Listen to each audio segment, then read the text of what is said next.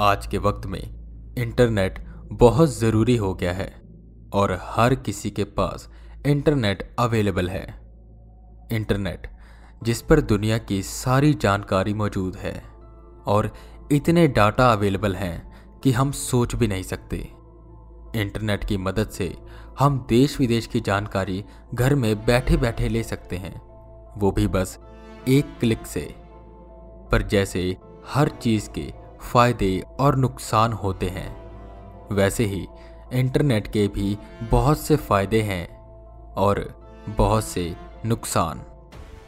और कई नुकसान तो ऐसे हैं कि जिसमें आप अपनी जान भी गंवा सकते हैं। कई बार हम इतने उत्सुक हो जाते हैं ऐसी चीज़ें जानने के लिए, जो कि खतरनाक और रहस्यमय होती हैं, जैसे डार्क वेब। मियामार वेब और भी बहुत कुछ, जहाँ केवल जाने भर से ही आप पर बहुत मुसीबतें आ सकती हैं। ये कहानी है जापान में रहने वाले मित्सु की जो हाई स्कूल का स्टूडेंट था।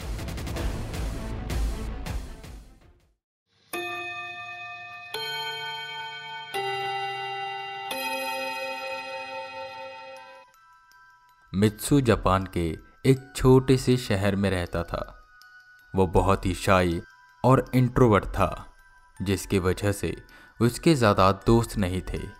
बस गिने चुने दो से तीन दोस्त। और उनमें से एक कियोशी उसका बहुत अच्छा दोस्त था, जो कि उसका क्लासमेट भी था। वो ज़्यादातर वक्त साथ में बिताते थे। टेक्नोलॉजी के इतनी तेज़ी से ग्रोथ की वजह से स्कूल में बच्चों को कंप्यूटर और इंटरनेट के बारे में सिखाया जा रहा था और स्कूल के बहुत से बच्चों के पास कंप्यूटर था, पर मित्सु के पास कंप्यूटर नहीं था, क्योंकि उसकी फैमिली के पास इतने पैसे नहीं थे कि वो कंप्यूटर जैसी महँगी चीज़ खरीद सकें। मित्सु के दोस्त क्यूशी के घर में कंप्यूटर था, जहाँ मित्सु क्योशी के साथ साथ कंप्यूटर चलाता और स्कूल में जो कुछ सिखाया जाता। उसकी वहाँ प्रैक्टिस करता। पर मित्सु को अपना एक कंप्यूटर चाहिए था, और वो हमेशा इसके लिए अपने पेरेंट्स से जिद भी करता था। आखिर में मित्सु के घर वाले उसे सेकंड हैंड कंप्यूटर दिलवा देते हैं, जिसे पाकर मित्सु बेहद खुश हो जाता है। अब मित्सु इंटरनेट की मदद से क्योशी और अपने नए दोस्तों के साथ देर रात तक चैट करता था। मित्सु की खुशी का कोई ठिकाना नहीं था। वो ज़्यादातर वक्त कंप्यूटर पे ही बिताने लगा। वो अपने रूम से भी बहुत कम बाहर निकलता था। रूम से स्कूल और स्कूल से रूम। अब वो खेलने भी नहीं जाता था, जिसकी वजह से उसके पेरेंट्स बहुत चिंतित थे। ऐसे ही एक दिन मित्सु स्कूल में अपने दोस्त क्योशी के साथ बातें कर रहा था कि उसके कुछ और क्लासमेट आते हैं। और उन दोनों से एक सवाल पूछते हैं। क्या तुम्हें रेड रूम के बारे में पता है? रेड रूम ये क्या चीज़ है? मित्सु और कियोशी ने पूछा, जिस पे उसके क्लासमेट उन्हें रेड रूम के बारे में बताते हैं।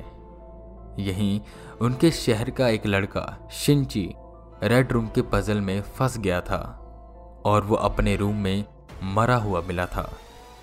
उसके पूरे रूम की दीवारों पर खून ही खून था, और वो भी उसके खुद का खून। पता नहीं क्या हुआ उसके साथ, पर पुलिस की रिपोर्ट के अनुसार उसने सुसाइड कर लिया, क्योंकि उसके हाथ में चाकू मिला था, और ऐसा लग रहा था जैसे उसने खुद ही अपनी जान ली हो। पर बहुत से लोगों का ये मानना है कि वो रेड रूम का शिकार हुआ था। इतना सुनते ही वो दोनों बेहद डर गए। पर उस डर के साथ एक अलग तरह की उत्सुकता भी उनके अंदर आई कि आखिर क्या होता है ये रेड रूम और कैसे कोई खुद की जान ले सकता है? स्कूल की छुट्टी के बाद कियोशी मित्सु के साथ उसके घर जाता है और वो दोनों रेड रूम के बारे में सर्च करते हैं। शुरुआत में उन्हें ज़्यादा कुछ नहीं मिलता। पर थोड़ा डीप जाने पर उन्हें कुछ विक्टिम्स की पिक मिलती है, जो कि अलग अलग शहर से थी, जहाँ वो देखते हैं कि उनका पूरा रूम ब्लड से लाल हुआ पड़ा है, दीवारों पर खून ही खून लगा है, और वो दृश्य इतना भयानक होता है कि वो दोनों फटाफट वो वेबसाइट बंद कर देते हैं और इसको भुलाने के लिए गेम्स खेलने लगते हैं। शाम हो जाती है क्योशी अपने घर चले जाता है और मित्सु भी डिनर करने के बाद कंप्यूटर यूज़ करने के लिए अपने रूम में चला जाता है। क्योशी भी ऑनलाइन था। कुछ वक्त बातें करने के बाद क्योशी मित्सु को बताता है कि उसने घर जाकर थोड़ा और रिसर्च किया रेड रूम के बारे में। उसे कुछ आर्टिकल्स मिले हैं, जिसे वो मित्सु के साथ भी शेयर करता है। पहले तो मित्सु का मन नहीं मानता पर उसके अंदर इतनी जिज्ञासा आ रही थी कि वो उस आर्टिकल को खोल लेता है और पढ़ने लगता है।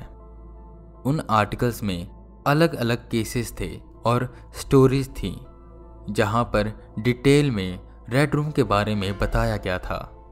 मित्सु उन स्टोरीज को पढ़ता जा रहा था। उसे डर भी लग रहा था, पर अब हाल ये हो चुका था कि वो चाह कर भी छोड़ नहीं पा रहा था। वो लगातार उन कहानियों को पढ़ता जा रहा था। वो बस एक टक कंप्यूटर के मॉनिटर को घूर रहा था। तभी उसे किसी के दरवाजे पर नॉक करने की आवाज़ आती है। उसका उठने का मन नहीं था, पर बार बार आवाज़ें आने के बाद वो इरिटेट हो जाता है और उठकर दरवाज़ा खोलता है, जहाँ सामने उसकी माँ खड़ी थी। जो उसके लिए दूध लेकर आई थी। मित्सु जल्दी से दूध को पीता है और ग्लास वापस देकर दरवाज़ा बंद कर देता है। मित्सु की माँ सोच में पड़ जाती हैं कि आगे पीछे तो ये इतने डरामे करता था दूध पीने के लिए, पर आज इतनी जल्दी पी लिया। वो ये सोचती सोचती नीचे चली जाती हैं और मित्सू अपने कंप्यूटर के पास जाता है, जहाँ वो देखता है कि पूरी स्क्रीन ब्लैक हो चुकी है। उसने चेक किया कि कहीं कंप्यूटर बंद तो नहीं हो गया, पर कंप्यूटर ऑन था कि तभी एक पॉपअप स्क्रीन पर आया और उस पॉपअप विंडो के साथ एक आवाज़ आई, अनातावा स्की देस का, जिसका मतलब था डू यू लाइक मित्सु ने उस विंडो को क्लोज किया। पर वो विंडो फिर से पॉपअप हो आई। मित्सु दोबारा उसे बंद करता है, पर वो फिर आ जाती है। ये बार बार हो रहा था, और मित्सु इससे इरिटेट होता जा रहा था। वो माउस पर ज़ोर ज़ोर से क्लिक कर रहा था, पर वो जितनी भी बार बंद करता, वो विंडो वापस से आ जाती। अब मित्सु को डर लगने लगा। वो कंप्यूटर बंद करने के लिए जाता है, और स्विच बंद कर देता है। पर कंप्यूटर ऑन था। इस बार एक अलग तरह की विंडो पॉपअप हुई और एक आवाज़ आई।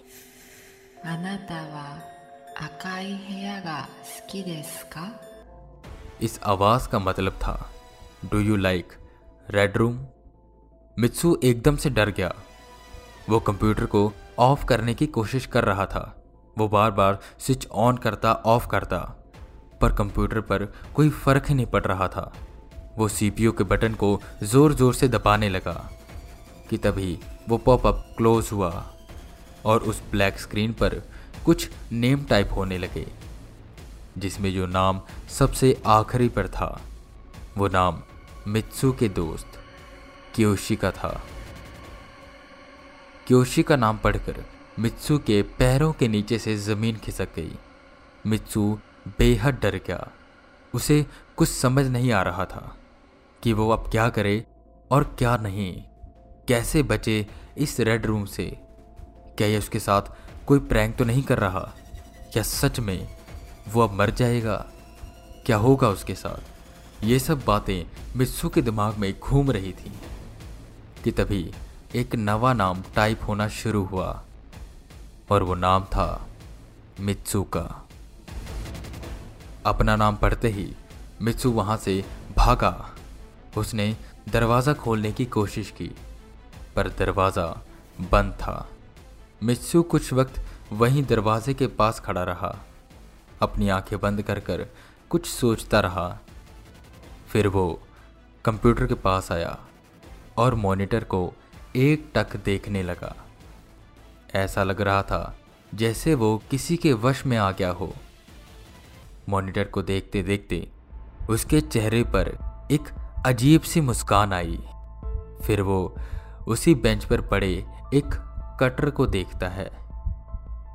कटर को उठाता है और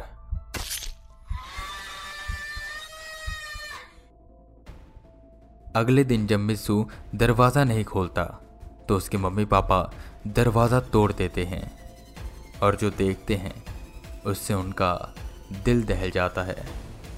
मित्सू के रूम की दीवारों पर खून ही खून था और मित्सू कंप्यूटर के सामने डेड पड़ा था। उसके हाथ में वो कटर था। पुलिस को बुलाया जाता है और पुलिस की रिपोर्ट के अनुसार मित्सू ने सुसाइड किया था और ये केस क्लोज हो जाता है।